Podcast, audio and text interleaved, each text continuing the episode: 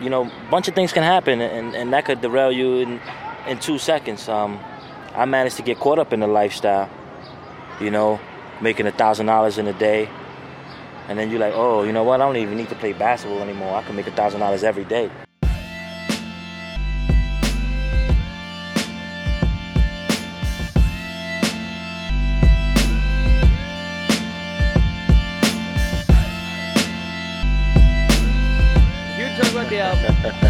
Yo, so ladies and gentlemen, welcome back to another episode of Creative Contact. Um, this is a super special episode. I'd say it's one that's been a long time in the making. Um, this man uh, is someone who I would consider both a brother, a dear friend, and a mentor. And not many people in my life have been able to play uh, all three of those roles. Um, I'll talk about it more in the intro for the podcast so that we can save some time. But I'm here with my boy um, E, and uh, I met him a couple years ago. He's held it down for me ever since. In a nutshell, E, I know it's kind of hard because you're sort of in between things right now, figuring it out. But if you had to say, you know, in in a paragraph or two, sort of where are you at right now, and what do you do? Where am I? Where am I at right now in life? Yeah, in life, and then we'll and then we'll jump into well Tarantino this shit, and we'll Um, jump into the beginning. in life right now, 33 years old, I'm in a comfortable space. Um, I'm a married man at home with the wife, two children.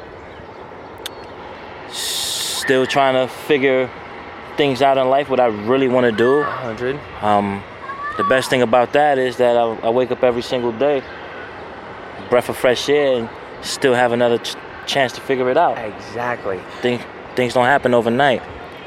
And with that being said, let's take it back to the beginning so that folks can kind of get an idea of some of the things that you've been through. Um, I met E when I was in, first of all, an intern at Reconnect Cafe out in Brooklyn. If you guys know anything about me, you know I've talked about this before. Uh, was co-founded by Father Jim and my boy E. Um, back before I got there, and so I was just an intern at the beginning. And E kind of took me under his wing, started showing me some things, and uh, I learned about his story, kind of over that year and over time. And I didn't, I guess, piece it together how um, real should have been for you growing up. And so, talk about what it was like. So you're Puerto Rican, I'm Puerto Rican, and but born in born in Bed-Stuy, Brooklyn, born in Best Brooklyn, where Reconnect is at. and right there you grew up in the Tompkins. Tompkins, Tompkins Projects, Projects. l- literally two blocks from where the business was. So the business was at 139 Tompkins Ave. Yes, sir. and for my boy growing up in the projects for and people that don't know these projects are like the competing projects the jay-z's marcy projects just for some uh, perspective and so talk about for people that have no concept of what it's like to actually grow up in the projects what's what's it like for young e when you're growing up Oh in New man, York? It was in the Um, 80s, right? I was born 1984. Okay, so growing up in the Uh, 80s in New York, what's that shit like? It was crazy. I, I started running the streets 1992 at eight years old. Damn. I was I was a young adult. So what are you getting into at eight years old? What's he doing? Uh, not wanting to be in the house, wanting to hang out with the older dudes Mm. in the neighborhood, thinking that they're doing the right things. Mm-hmm. And uh, at the end of the day, they weren't really doing the right things, but they just found a way to manipulate the young the young kids coming up Yeah. to want to live that lifestyle of running the streets. Um, growing up in Tompkins was kind of crazy. It's in a, it's a, it's a it's a project complex with I would say maybe ten buildings. Out of the ten buildings, eight of them have 16 floors, eight apartments on each floor. So it's 10 buildings, and Wow. you know when you grow up on a side block or in a nice community, everybody should get along. But in the projects, you would never get along because they feel like, oh, my building is better than your building. 85 is way better than 919, and it's like, come on, dude. We are We're in the all members same- in the yeah. same community. We all dealing with the same issues. You know, let's figure out a way to, to make it work for all of us, being that we have to see each other every day. Yeah. But unfortunately, things doesn't work like that. Right. And so you grew up too. I know a little bit about your family. You grew up there Um, how many siblings you have? It's five of us in total. Five in total. Two brothers and two sisters. Uh, And where do you fall in that in that mix? um, the my, my younger brother's the youngest, and then I'm after him. Then it's me. So Oh, I was the baby before my mom's had the baby. Oh, okay. The baby before the baby. The baby before the baby. Yeah. Okay. and growing up, um, so you had the one older brother, I had the one older the brother, older brother, and the, uh, two older sisters. two older sisters. And so when you're growing up as the baby, what's it like with your family in that small project apartment with all those kids running around? Are you the uh, the litter getting picked on, or I knew you were you've kind of been a sporty dude. Were you playing handball and making a name for yourself at a young age? What's eight year old E kind of like? What's family like? Eight year old E, I was always outside getting into something, some activity, whether it was sports or doing horrible things that Yeah. kids do, you know, Yeah, yeah. throwing rocks at cops and going for a run, you know, live on the edge a little bit while the police chase you. Um, Even eight years old, getting into some shenanigans. went from playing sports to needing money Yes. to selling fake raffle tickets for this for this older man. Yo, wait. I know that's elaborate on that a little bit. Yeah, so it was this older man named Wells. Rest in peace. He's no longer with us. Um, but he was, you know, he was an older dude that manipulated the young guys when we thought that we were really selling raffle tickets for a campaign called Save the Children campaign. but then we would wonder, like, I sold two hundred dollars worth of tickets, and at the end of the day, you giving me a hundred bucks, you know, and as I got older. I realized it was it was a scam, you know. But he would have the children go sell the tickets. He would have the him. children go sell the tickets. I was making hundred dollars a day Wow. So you've been, you were you were in sales from the jump. from the from the beginning. Do you remember back then any uh, anything going into your head on what would make a good sale? Now that you're when you were learning even at a young age how to finesse a customer or how to sell them a product, like what? I I learned it at a young age, and you know, I guess that made me more of a of a people's person. Yeah. Not be afraid or shy to to talk to anybody coming from where we come from, where you know it's it's scarce situations growing up in the projects in Bed Stuy. Anybody knew what Bed Stuy was like in the 80s and 90s, is it was a neighborhood that you'd be afraid to walk through at, at eight o'clock at night. Yeah. and somehow, some way, by the grace of God, uh, that sort of helped me Yeah. learn the gift of gab, and I did something right with it. I think that is a testament to to you right now for folks listening who are sitting in beautiful Central Park. It's a beautiful day, and when I just came out the bus station at Port Authority to meet E, we were chatting maybe two seconds, and a lady strolled up to him, asked him for directions, and uh, you gave probably some of the best, most thoughtful directions I've seen in a long time. I think you just got those the salesman customer service skills down, man. Like most people from New York, I think that she approached you because you had that energy of, um, what's Jay Z even say? Jay Z, I can sell water to a well. You know what I yeah, mean? You I can sell water to a well. sell cocaine, I can sell CDs. I think I think there's something about being being from that time, that era, and that place that you just learn. You just have to learn. You learn You- quickly how you to have to learn. how to finesse. You have to talk yourself out of situations. Uh, living in the projects, walking outside of the building, and seeing somebody that you don't have a problem with, but that individual has problem with people that live in this building. Yeah. You have to talk your way out of it and diffuse the situation, letting them know, like, listen, I have nothing to do with that. Right. I just live here. Yeah. I'm minding my business. I don't hang out here. Right. I'm just home. When I'm at home, I'm outside on the block that I grew up at. Right. You know, which was two blocks away from the projects. And so then take me, let's fast forward a little bit um, to maybe like around high school era. You're maybe when you're 14, 15, and that kind of knucklehead phase for teenage boys, where are you at in terms of. Um, is there? Do you have any? Are you trying to play pro ball? Is there a dream for that? Are you just trying to make it day to day? What's kind of your? Are you just chasing girls? What's kind of your on your radar? So I wanted to play pro ball.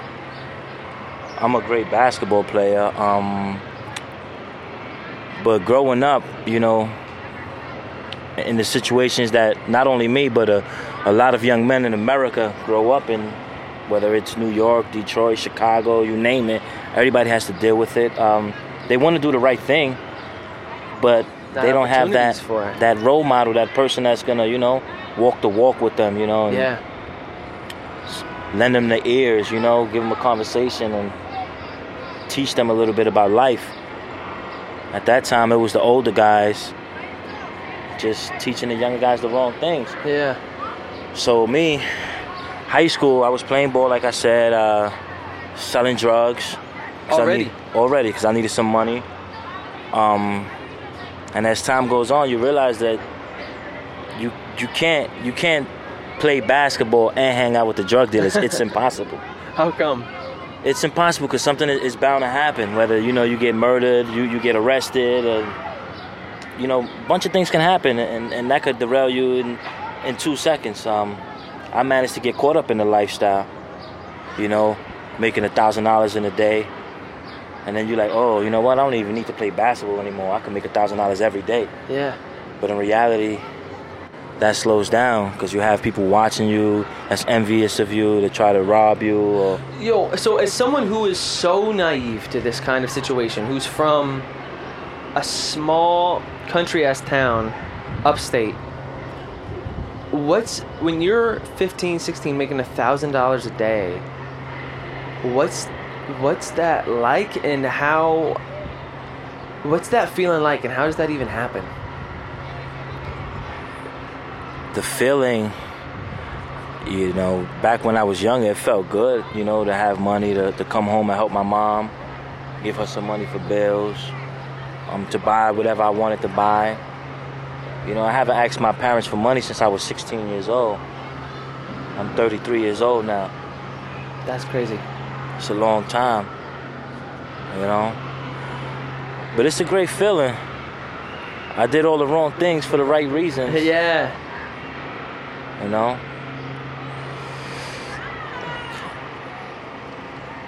You could do whatever you want to do key you know i was fast forward to 17 years old. My friends went on to college to play division one basketball. I'm still in the streets. I'm hanging out with them at their college campuses taking two weeks off go hang out with the buddies live the college life. Do you think if there are a couple ways I want to things I want to dive into there? Do you think if the drug, if you hadn't has been so successful selling drugs, do you think you would have ended up playing ball for college? Were you nice? I, w- I I had lots of opportunities. I had a lot of opportunities, Key. Expand just- on that. Um, so I used to play in this huge tournament in Dyckman. That led to me playing, getting tryout workouts at uh, St. Francis College in Brooklyn with Division One scouts, Division Two scouts. Cause my talent, but I wasn't going to school. I was just playing basketball, and a lot of my friends were playing basketball and going to school. I had the talent, but you know, when you're dealing through what you're going through in life at home, things like that, as a young man, you get sidetracked, and like I said, there's nobody there to keep you in place. Yeah. You know, so that's why I tell all the youth now if you see an older gentleman talking to you, 35 years old, 40 years old, just listen to him because he know what life is about. And he was able to make it, you know. Coming from Brooklyn, they say from Bed-Stuy, we'll be lucky to see the age of 21. And I have a few friends that didn't even see 18. What was going on at home at that point Mo- with mom and dad, with the fam? Has it has have they bounced? To what's what's up? What happens in America?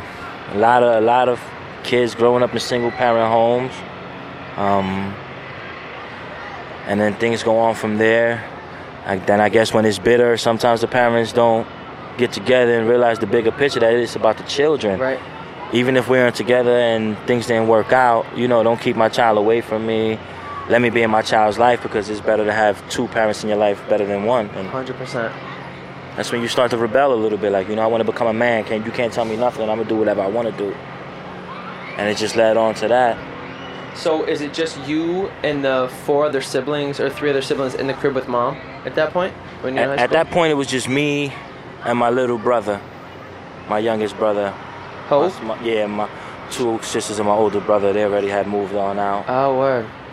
So It was just me Just so trying you, to lead by example. So but you were trying to be the man of the house at 16, 17. yeah, yeah. I beat up a lot of my mother's boyfriends. Damn. It- just didn't just didn't want around your mom, or they were just bad dudes. Just, just respect my little brother. Yeah. You know, I had to grow up fast, um, which was kind of a good thing for me. Cause look at me now. Turned into a decent individual, good dad, good to everybody that I'd walks argue, past me. I'd argue a great dad, You know, and I think part of it is um, having been through that. Now I think about this a lot too, and shout out mom if you're listening. I know my mom. how you doing, mom? Hey, what's up, Ma? I know Ma had a challenge. I, I, says I know Mom had a challenging time growing up, and I, but I think because of that, it made her a really dope mom. Because, um, I think, and a testament to you too, having grown up fast and having support or lack thereof, you start to, you know, peep game and realize uh, things that maybe you didn't have that then you wanted to provide for someone else and having the foresight to be able to realize you can do that now you know Definitely. and even to reconnect with these young dudes um and so you're finessing in a ball you aren't going to school you're making a thousand dollars a day which is crazy that's at 17 you're making more than i am now as a grown-ass man way more let's just put it like that still as a broke motherfucker um at what point does that lifestyle start to catch up to you? Man, How long were you hustling for? I'm hustling to this day because I'm I'm busting my behind working every day. That's and- true. and- that's true. So I guess hustling, uh, hustling in, in an illegal manner, in right? Illegal manner. Um, I'll say I did that till I was 23 years old. Damn. So Um, you you did that from what would you say, 14 to 23, 15 to 23? I would say 16 to 16 to 23. Wow. 16 to 23. Um, in the beginning, I wasn't making a thousand dollars a day. Right, right. It took time to get there, you know. But when I, once I got there, I got there. But What's it like when you're at the peak of that game? What's it look like? What's it's a, life look it's like for you? addictive. I, dude, It's if a- I was making a thousand dollars a day from illegal shit right now, I'd probably want to do it just because I'm making such little money. It's addictive, but it started catching up once I started losing friends to the prison system and being murdered. You know, it was a wake up call. Like maybe I need to just slow down and and put my time into something positive. You know, What's an average day look like for you back then, when you're when you're at the in the midst of it? an average day, it would be it would be 18 hours outside, just just working. So so so take me through. So you wake up 10 a.m., 9 a.m. some sometimes you you'll wake up you you wake up at 10 a.m. That's cool. I wouldn't have. I, I I didn't wake up at 10 a.m. and do that because it's school hours and it's Oh, a okay. it's a whole different ball game to uh, sell drugs. Yeah, yeah. School hours across the street from the school. Right. You know, but So you'll come outside 4 p.m. oh 4 p. Your day starts at 4 p.m. 4 p.m. and then you just out all night. And so what's it? You know, as someone who's removed from it, walk me through it. So you're out there. You already have your product in hand. Yeah. You have you. Do you have Ephraim's little spot? You got E's like designated spot, Nah, I, it's just outside. just outside. Just outside. Um, had some stuff hidden somewhere. Okay. Um, and then people knew you were good for it, so people people would walk. Yeah, they'll see me. I'll have them walk up the block. I'll catch up to them. You know, I walk around the block just to make sure everything is the coast is clear. Um, super dangerous being outside at nighttime. The lights go out. It's a dark block. L- Listen, the uh, just when I imagine it, the amount of paranoia that would go into a job like that of not just law enforcement, but of just people trying to get your stash or take you out or might be undercover or something like. Super paranoia. Yeah, You're like, always you looking over trust- your shoulder. You don't trust to, nobody. To this day, I walk the streets looking over my shoulder. I just you're in New York City. That's why I like to. I was telling my brother that I like to walk with you just because you got systems in place that I feel like I can learn from you of how to just keep just to just to be aware of what's going on. You have to be You know? aware. Look at the rich folks; they're aware, right? Right. They have bodyguards, security guards. You know, Yeah. to be aware for them, but they could just walk, you know, at their own pace. But So when you're when you're doing your thing, um, and it's like late at night or whatever, say, uh, I'd love to dive into sort of this mentality a little bit, just because I feel like it's it's a fascinating culture that is.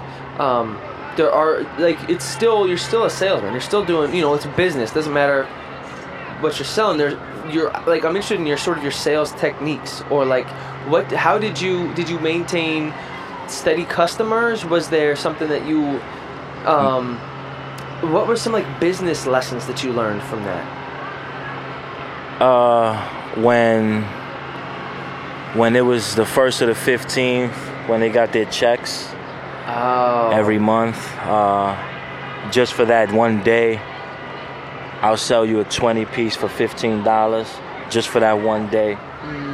so we're giving discounts on certain days Every first and fifteenth. So we go, oh, I'm going to eat 'cause I know I'm coming- Because I'm gonna get my money's get worth. discount And, you know, and who, who who doesn't like to save money? exactly. You don't go for a discount whether it's you know Amazon or E.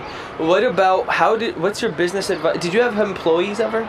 Like young guys kind of working under no, you? no, because I never wanted to bail anybody out. Mm, so you're a And- solo entrepreneur. Yeah, and I didn't want to have to put anybody in a situation to have to like tell on me. Yeah. You know, Probably safer rocking dolo. yeah, it's always the safest way to be alone. Um, what about dealing with competition? It's enough. At that time, it was enough money for everybody. So, you know, I'm I'm not a person that worries about competition. Competition is good. It just helps you step your game up. You know, it's cool. It's, it's ten bodegas on in five blocks. It's competition everywhere. You just you gotta have the best food, the Yeah. best product, and you know, How did you deal with it as someone that uh, maybe you're a different guy than, but I know someone that's a as someone who's I'd say has a pretty strong sense of self and morality compared to most folks. I think from your situation, how did you mentally handle the stress of selling drugs? it's just it's coming from Bed Stuy. And, You know, I would like to think that everybody in the neighborhood is mentally strong. Yeah. you know, dealing with whatever you have to deal with, whether it's no heat in the wintertime in the projects, you know, it's no food in the refrigerator, you know, it all, it all, it all starts there. You know, you got to be mentally strong if you're going starving at at 12 years old, Yeah. you know, 10 years old, you're mentally strong. Um, and everything you, you, you go through, everything that you see growing up in the neighborhood, from people being murdered and people being hurt, you learn from all of that. And, Yeah. just lock it in the brain and just move cautiously. Um, to switch gears a little bit, um, what was it like for you growing up Puerto Rican American? Did you feel like that was a part of your identity that you?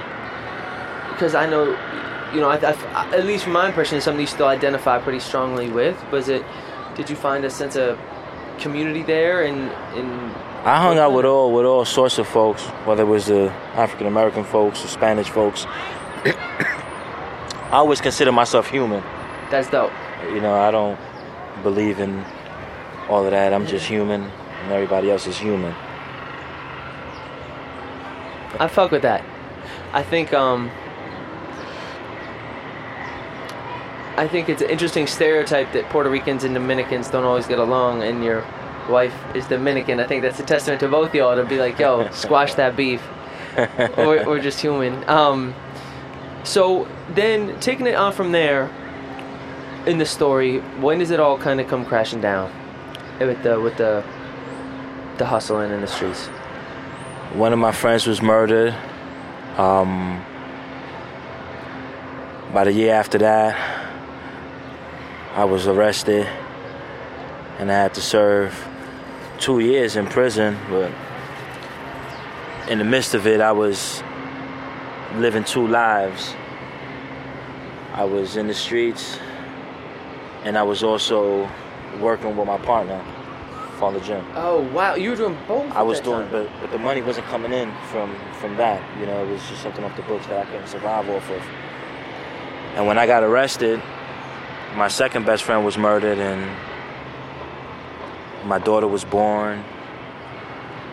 And sitting in prison for that one year gave me some time to think. You know, you growing up and living in New York City, you never have time to think. It's some sort of noise. Somebody's always talking to you. You're always ripping and running. You never have time to think. And, and, and, and, and I'm grateful for that one year in prison that I was able to just sit down and think every day for 10 hours out the day on what I needed to do, what I needed to change in my life. And And and where'd you spend your time? uh, Rikers Island, Rikers Island. Rikers Island. What's it What's it like inside Rikers Island for people that don't know? It all it, it, it, it all depends, you know. I heard lots of stories of people getting into issues. I never got into no issues because I think the way you move is different too, though. Yeah, the way I move is different, and, and I always was preaching to the young men in there, like you know, there's no reason for you to have a problem with me because we ain't here for the same reasons, because we dealing with the same struggles out in this world, Right. and we just need to figure it out and, and, and piggyback ideas from each other, and you know, I'll lend you my ear, you lend me your ear, and you'll see that we have so much in common. A wise man once told me one hand washes the other, both wash the face. Yeah, shout out to Jadakiss, that's right. Um, so when you're in Rikers Island, um, I didn't realize that you'd already kind of started the reconnect thing at that point. it was it was in the midst of it, It while I was while I was locked up. So so while you're locked up, are you starting? Are you thinking, okay, that's it, I'm done with the drugs. I'm I'm getting out the game. Or are you thinking, when I go back, I need to start hustling? Um, I, I was quite sure I was done.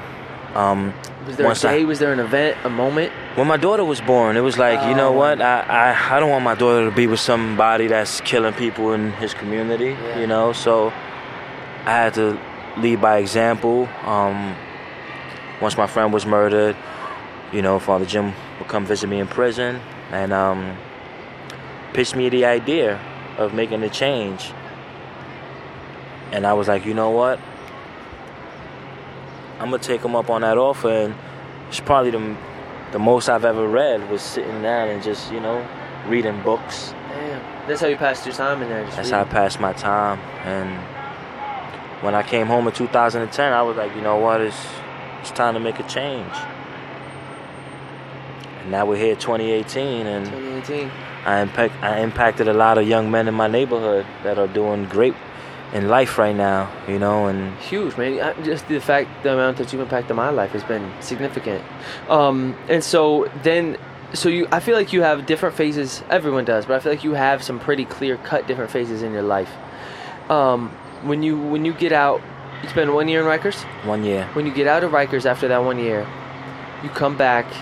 Um, are you then you um, started working for Father Jim ASAP? What do you?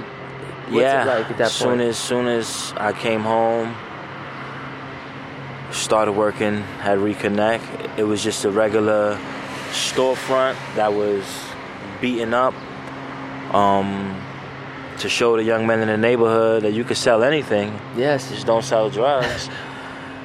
the neighborhood, let's let's figure out what the neighborhood needs. We realized that the neighborhood needed fresh produce because our supermarkets didn't have fresh produce, so we would go to the Hunts Point Market in the Bronx at four in the morning, buy fresh produce, and sell it in front of the storefront. Damn. And that's where it all started. Wow. And That's crazy. It started as a fruit stand. started as a fruit stand, then selling fruits at churches, and then the storefront turned into a cafe. And you know, the good thing about it is, it gave the young men in the neighborhood, you know, a, a vision. Like you know, when you think about something, you stick with it. It don't happen overnight, but eventually, you know, the tables will start to turn around, Yeah. and and that's what it showed the guys. And Were you um, kind of a manager from that first time when you when you started doing it, or were you a um, just a kind of a customer service person? What was kind of your first job there? Um, basically was, was to look over the young men. You know, they looked up to me in the past for the wrong things. You know, so I was just trying to revamp myself. Yeah. and, you know, lead them the right way. So I, I would even call it more like a big brother Dope. than a manager. You know. Yeah. just-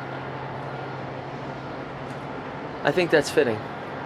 Um, to before we get into this sort of final part of the podcast, uh, one thing I do want to talk to you about because it is creative contact for a reason, and you know I'm all about the music. For sure. But when you're growing up in New York in the 80s, 90s, what are you bumping at the time, man? Who who's influencing you? I know we've got sometimes very similar, sometimes very different tastes in music when it comes to rappers.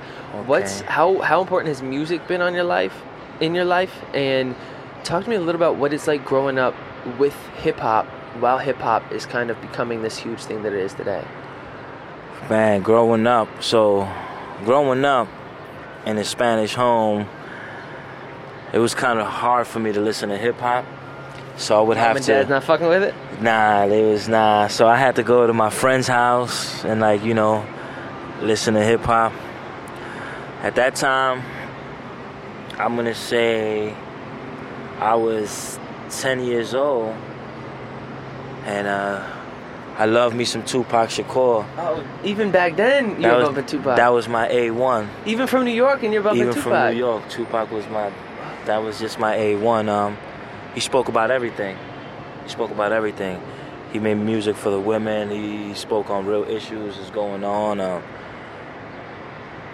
you know, he brought up the the black president and what happened eventually. He wasn't here to see it, but and as I listen to him now, as I'm older, I'm like, wow, what he was saying back then is it's kind of real. He was kicking game. and, Yeah, you know, and and look who J Cole grew up listening to.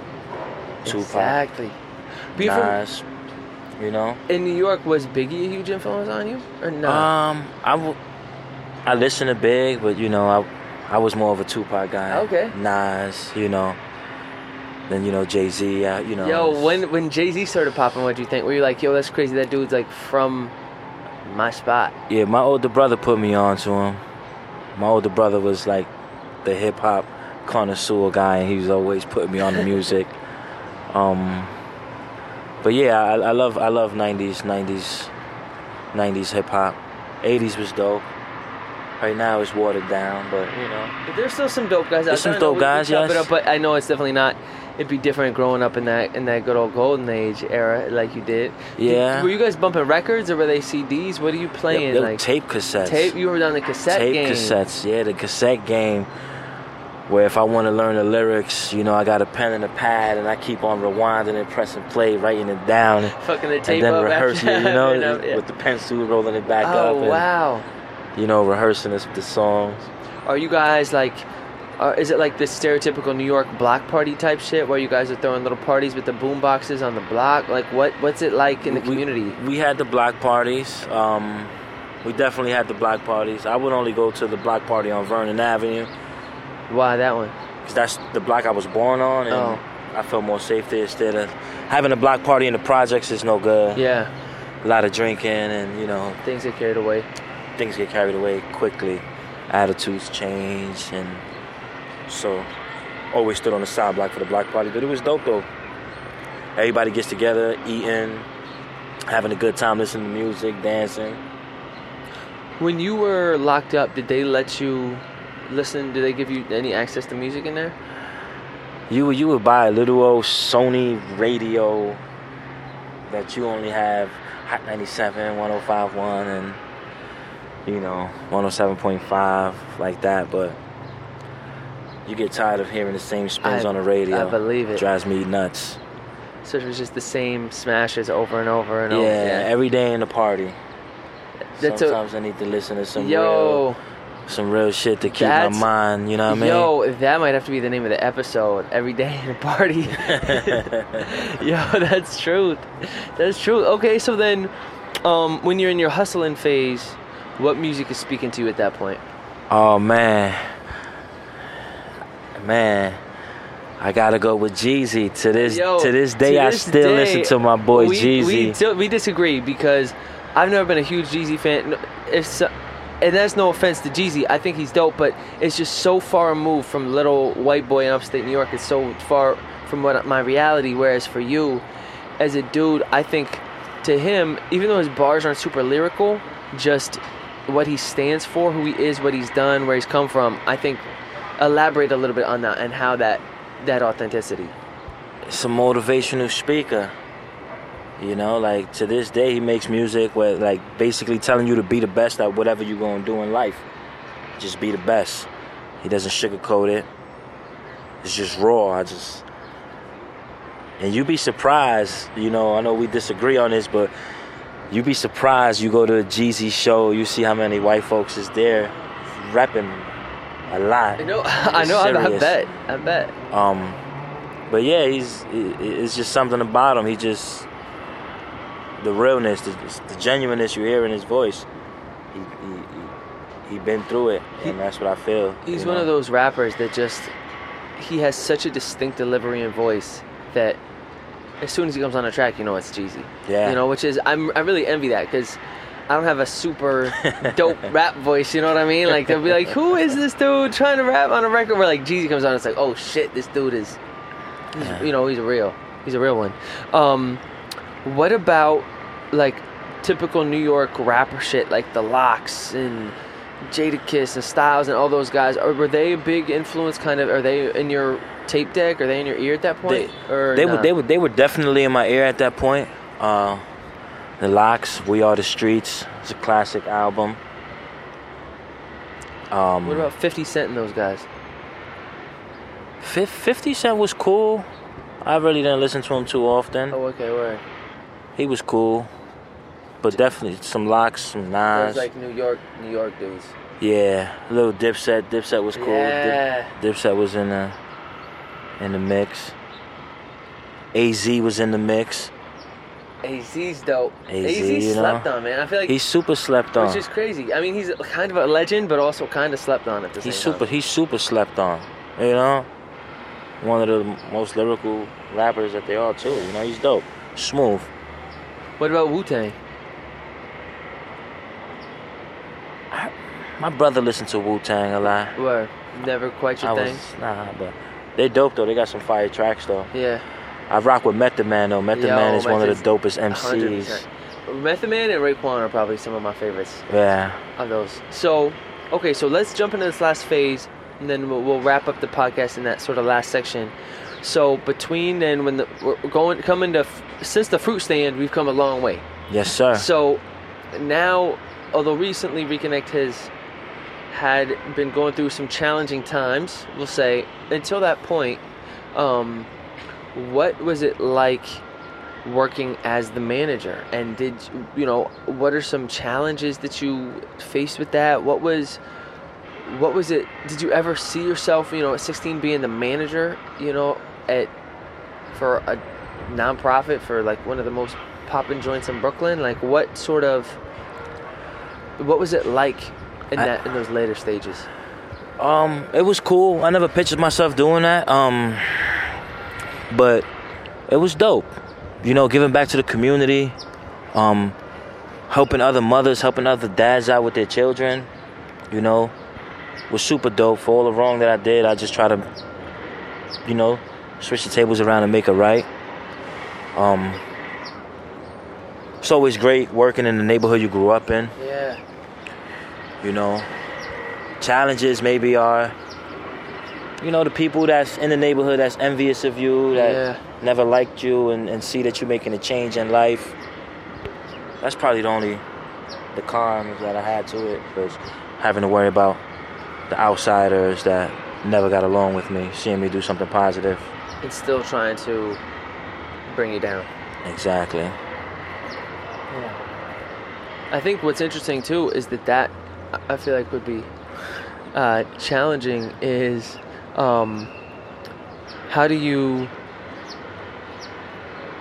how do you stay don't get nervous kid it's okay it's only the police we good he knows I'm scoping. These- Our in Central Park, these cops making me uncomfortable. Um, what about being in the community that you were, and, and not going back to the life that you knew before Reconnect? You know, you're in there, you're working 40, 50 hours a week, making okay money, but then that same opportunity and lifestyle is knocking right around the door. How do you not slip back into that?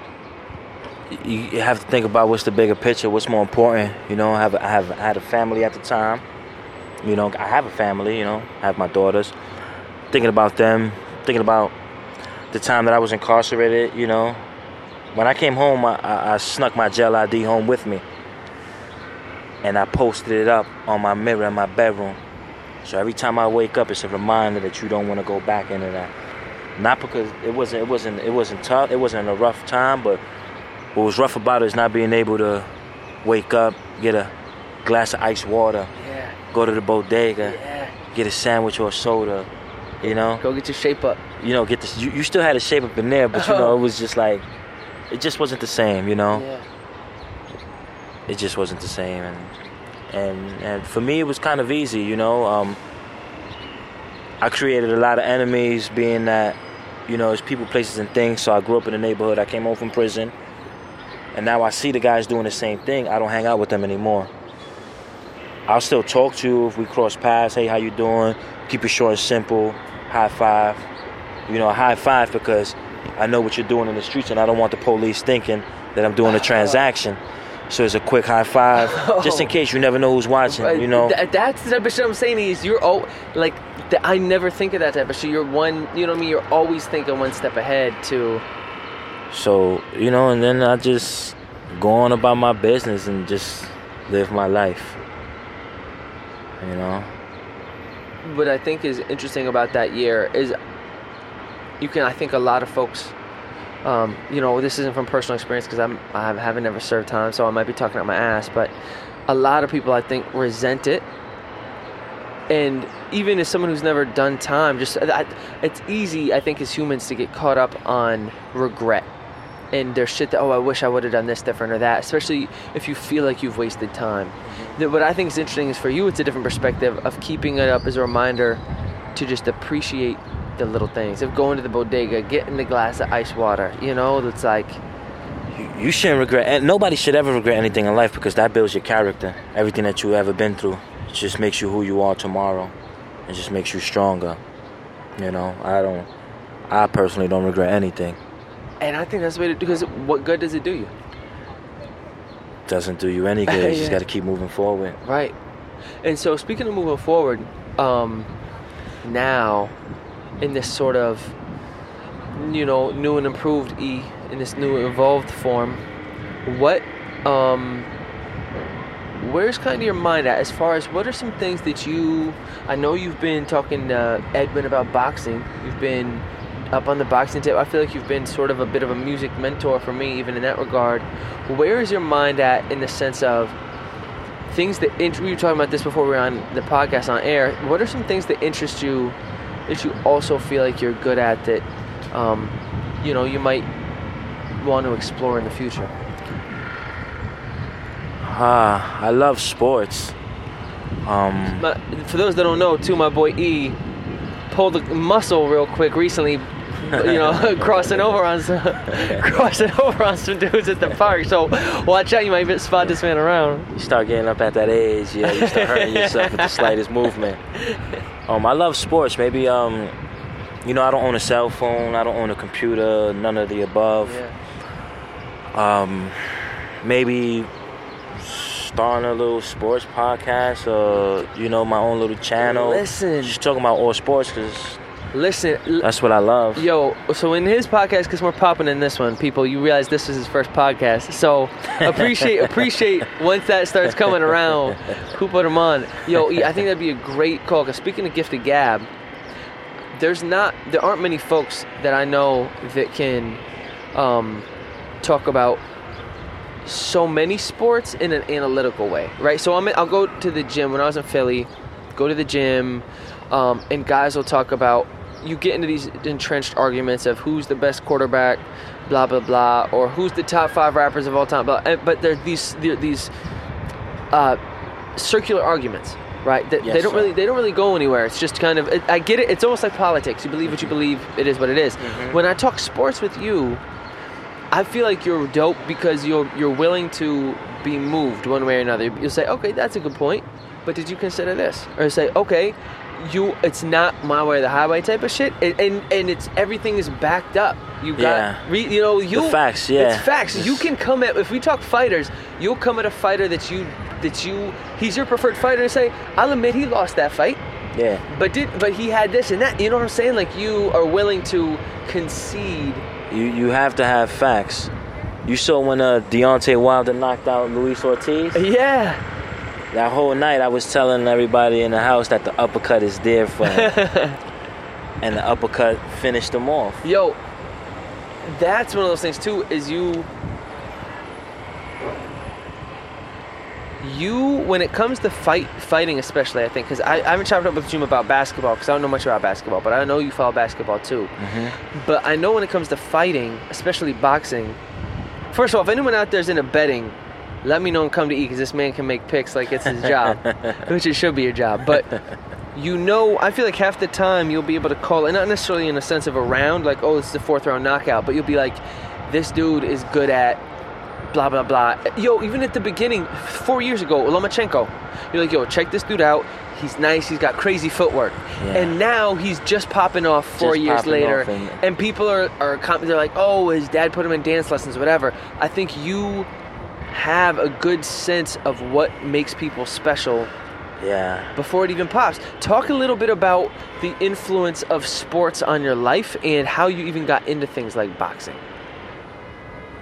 Sports on my life is probably one of the things that saved my life.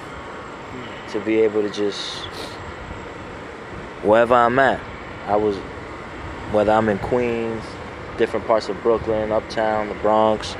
There's always a park, and, and sports unite people. Yeah.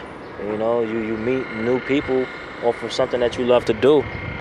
Um, boxing, I got into boxing. I was watching a boxing fight with my dad, and um, I believe it was it was a Christmas around Christmas time, and it was George Foreman fighting, I believe, Mikey Moore, and I placed a hundred dollar bet with my dad.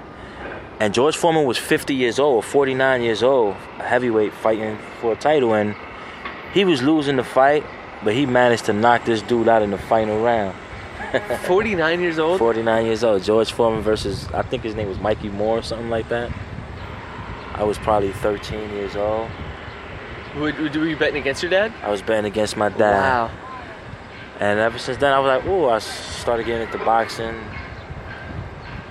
And boxing is a great sport. It's discipline. Yeah. It's not good to get hit in the head, but it's discipline and, and, and, and, and, is, and is mentally, makes you mentally strong. Growing up, what about basketball? How did? Because I know you played, but were there were there teams that you were you were kind of always fans of? Um, when I first started watching basketball, the first person I started to watch was Allen Iverson. It wasn't even Michael Jordan. Wow. It was Allen Iverson. And such a short little guy like that with a big heart I feel like that, gave des- me the that heart to pick describes up you the too. basketball. Yeah, yeah. And, you know, came a point in time when I would be outside if it was nothing to do. When I was young, I would play basketball in the summertime, seven hours out the day. Damn. You know, if I if I have to work with Wells in the morning, after that I'll go out to the park and just play basketball for the rest of the day. You nice even then? It took some time. I moved to the Bronx for a little bit. Was playing at a high school called St. Raymond's High School, just playing with guys that used to go to the school. And uh, by the time I was 13, I was super nice. Damn. What was high school like for you? I didn't I didn't play on the basketball team. Um, You go to class much? You, you chase shorties? know I went I went to class a little a little bit. Um, Was that in the Bronx that you went to high school? No, this was in Queens, Oh. Grover, Cleveland. Um, but going to school with all of the friends you grew up with, it's kind of, you know, you tend to, to treat school like the streets, Yeah.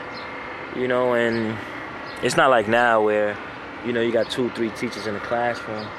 Back then it was just one teacher in the classroom, and Good if you luck. Can't, if you can't control, yeah, good luck. It's like you know, so Being a Philly subbing in these schools, man, I feel a lot of that same shout energy. Shout out to the teachers, man. Shout out to the teachers, They man. need some more money.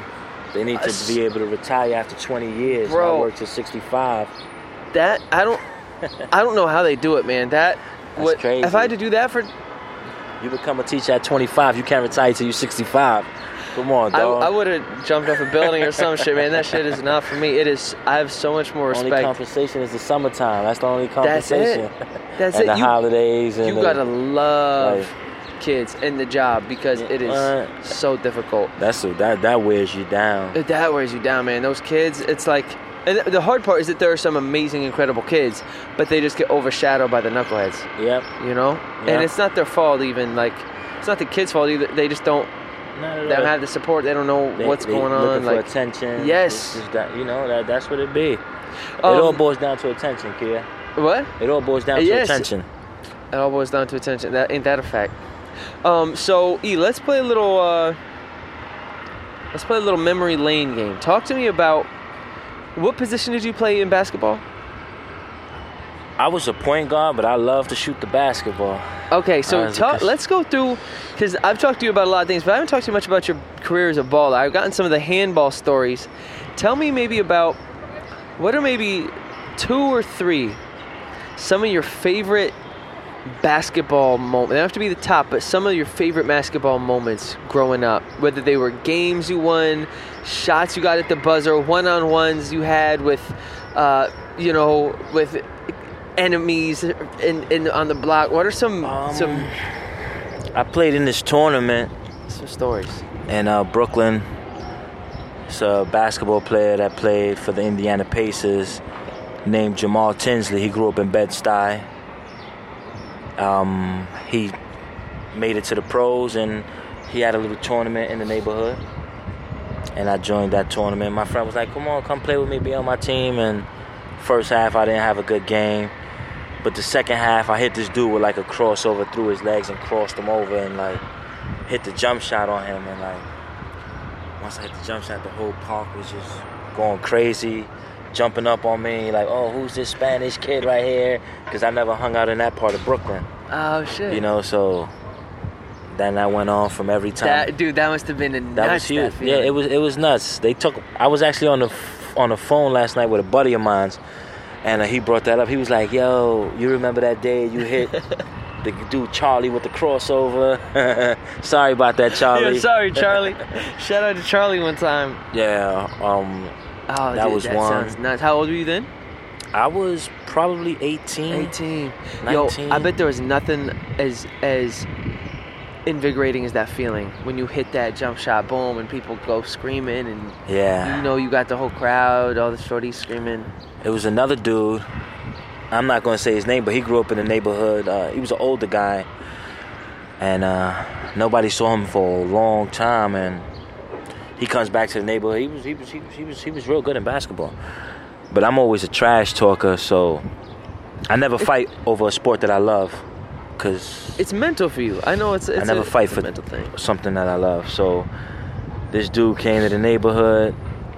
He was bragging how he uh, just got released by the Orlando Magic because the Orlando Magic had traded for an NBA legend named Tracy McGrady.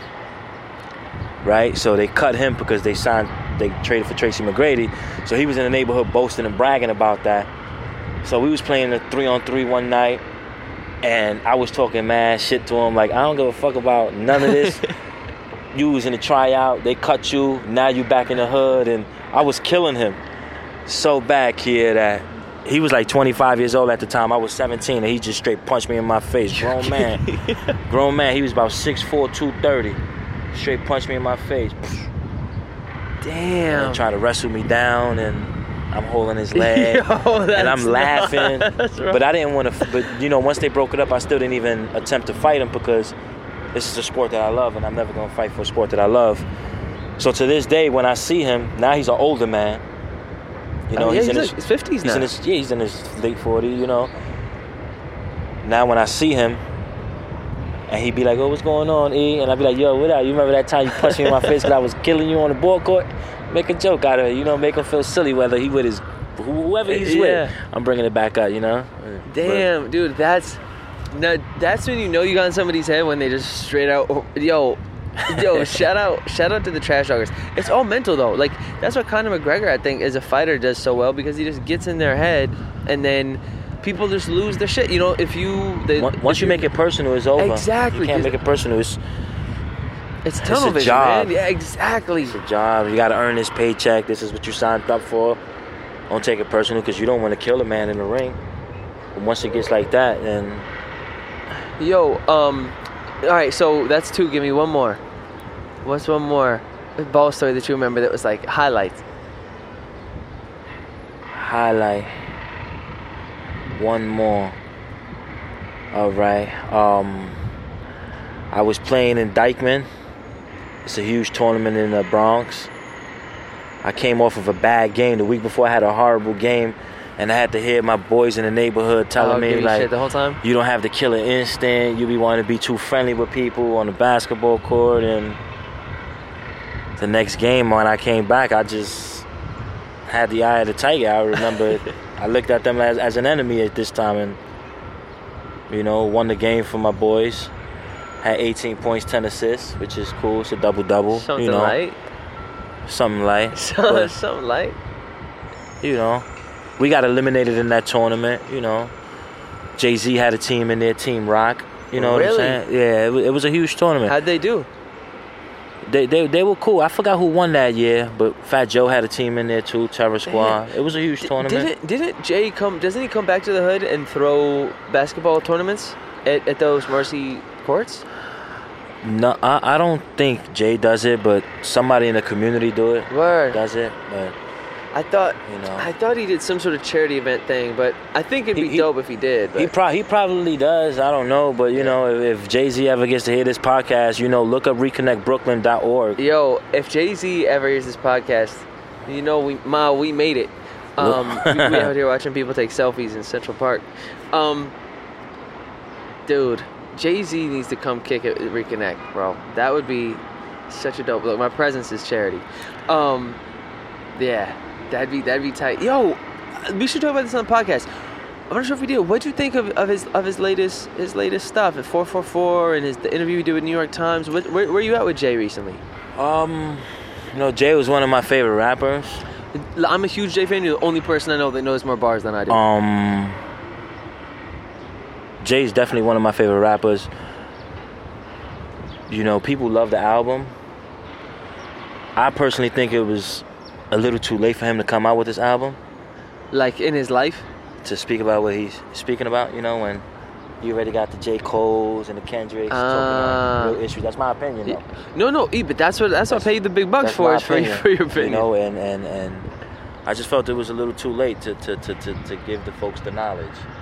So you think he should have been kicking, kicking, this should before? kicked it way before, yeah. Ah. Okay, cool. So Then then went when Roc-A-Fella made 80 million in like 18 months, you could bullshit with rap if you want. Uh-huh. Should have been kicking at that. ah, okay, okay.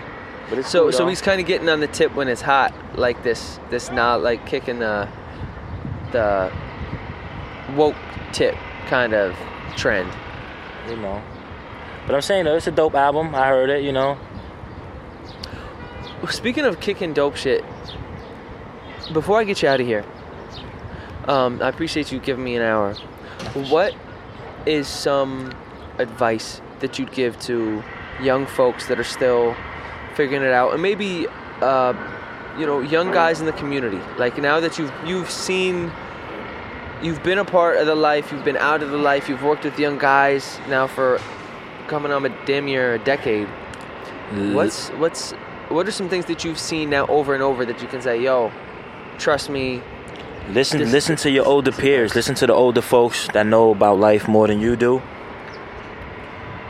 Listen to anybody that's giving you good advice.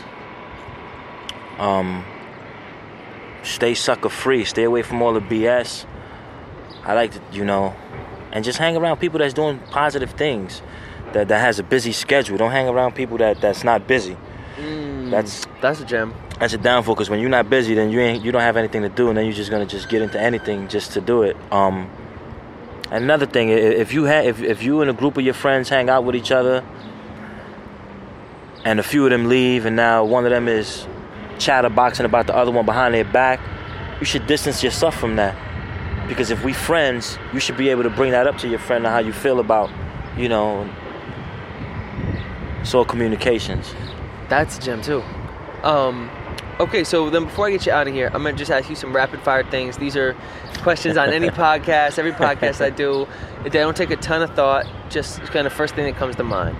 All right, so if you had to have somebody play at your funeral, alive or dead, musician, who would it be? Wow. A musician. You that you we got the budget is unlimited. We said, yo, E, the famous sports commentator has passed away at an old age on his yacht. Who's coming to play at that funeral? Who's coming to play that funeral? We said we want to celebrate this man's life, so we're gonna we're gonna make it a party. Wow. That's a that's a great question there, Key. Um, I would say Tupac. Yo, we're gonna bring that hologram back. Have Tupac pop up. What songs is he playing? Until the end of time. Hell yeah. That's Yeah. it. That's dope. Okay, Tupac, who's opening for him? Who would open for him? Uh huh. Oh man. Who would open for Tupac? I would I would East party. I would I would I would I would say Biggie. Yo, that would be a on a good note. That would be a nuts mix, I would be bro. Biggie, you know. Let's squash this. Let's Let's squash this. Yo, for let's show everybody we could get along. Cel- life celebration. Yo, we got Biggie opening for Tupac. that would be nuts. The tickets for that, yo, t- we'd have to be really selective. Okay, so biggest part of all time. All right, so if you could then have, uh, let's say, if you could have a nice meal, uh, nice dinner, you and the wifey, you know, cooking, grubbing with anybody alive or dead, who would it be? With anybody alive or dead. Pla- the, pla- the famous plantains and pork chops, the Spanish rice. It'll be with my sister and my wife's mom. I fuck with that. I fuck with that. Alright. That's real. That's real. Um, if you had to have a uh, a sandwich named after you, there's the E sandwich. It's in Brooklyn. It's the bodega. What are we gonna put on this sandwich? Oh. What's on it? Hmm. I love some eggs. I love avocado. Oh, Um, this thing's a banger already. I love me some swine too. I know it ain't good for you. I'm a swine lover. That's from the straight from the bodega. you know. Huh. What what kind of bread would it be on? Would it be in a wrap? Would it be bread? Would it be on a roll? Oh. A nice bruschetta bun would be cool. Mmm. Be cool. The bread definitely makes a sandwich. though. Makes the sandwich. In Philly, especially when it comes to those Them, them good old hoagies. those hoagies, bread makes the sandwich. Any toppings? um, It's come with banana peppers or roasted roasted red peppers, onions, I love some pickles, pickles. tomatoes. Some arugula is cool. Oh, Yeah. You know, yeah. That's a Little- good sandwich. Pepper vinegar. oh, I know it sounds weird, but you know, I like the egg over easy. yo, no, No mayo, no nothing. The egg over easy. Just let it exactly, because that's how you get. Then it gets soggy into the bread. That's the only way to do it. Yo, that's a little pro tip for y'all out there. Your eggs in over easy, you fucking up. Um, and then when it comes to um, advice, you've already given some great advice. Last two, what is the best advice you think you've ever been given? Stick to one woman. Stick to one lady that you really like and be loyal to her and everything in life would be right because you'd be able to focus more and not be having to juggle so many different women on your hand. Stick to one woman, give it your all and, and focus on your life. That's great advice. Yes. And what's the worst advice you've ever been given? The worst advice I've ever been given? Yeah. Um. Wow. Hmm. Let me think back on that. I'm sure you've gotten a lot of shitty advice in the day. It just. You know, worst advice you know, basically when a dude would try to bring me back into the lifestyle. Yeah. Like, yo, what's up? You want to get some more money? Let, let, let, let's let's let's relive this. Let's rekindle the, rekindle the flames. I'm Yeah. like, nah, I'm good. That's probably worst advice is for people to try to bring you down to one of the worst times of your life. Yeah. That's you know. Which I feel like probably still happens to this day, depending To on this day, yeah, for sure. Yo. E. Um. Thank you so much for doing this with me, man. It means it means the world. Is there anything I know the the cafe? Anything you want to plug before you get out of here? I'll put anything in the show notes, websites, social saying- media, or anything. Um. Whoever listens to this, check out reconnectbrooklyn.org. It's a dope organization doing real work in the community with scarce opportunities for the youth of Bed-Stuy. You know, check out reconnect reconnect brooklyn reconnect community and also keep your ears peeled for this man's podcast which i'm gonna i'm gonna make sure comes to fruition if you need sports analytics i'm telling y'all this man is a is a wealth of knowledge yo e honestly you the man it's much love, Key. I'm gonna Dude, miss you, bro. you. Yo, I'm God you bless you, too. on the mission, my Thank you- dude. thank you so much. Seriously, I Um, love you, mom and dad. Hey, mom and pop. What up, bro? yo he ain't listen to this fuck you bro all right peace y'all thank you so much for tuning in it's my boy e deuces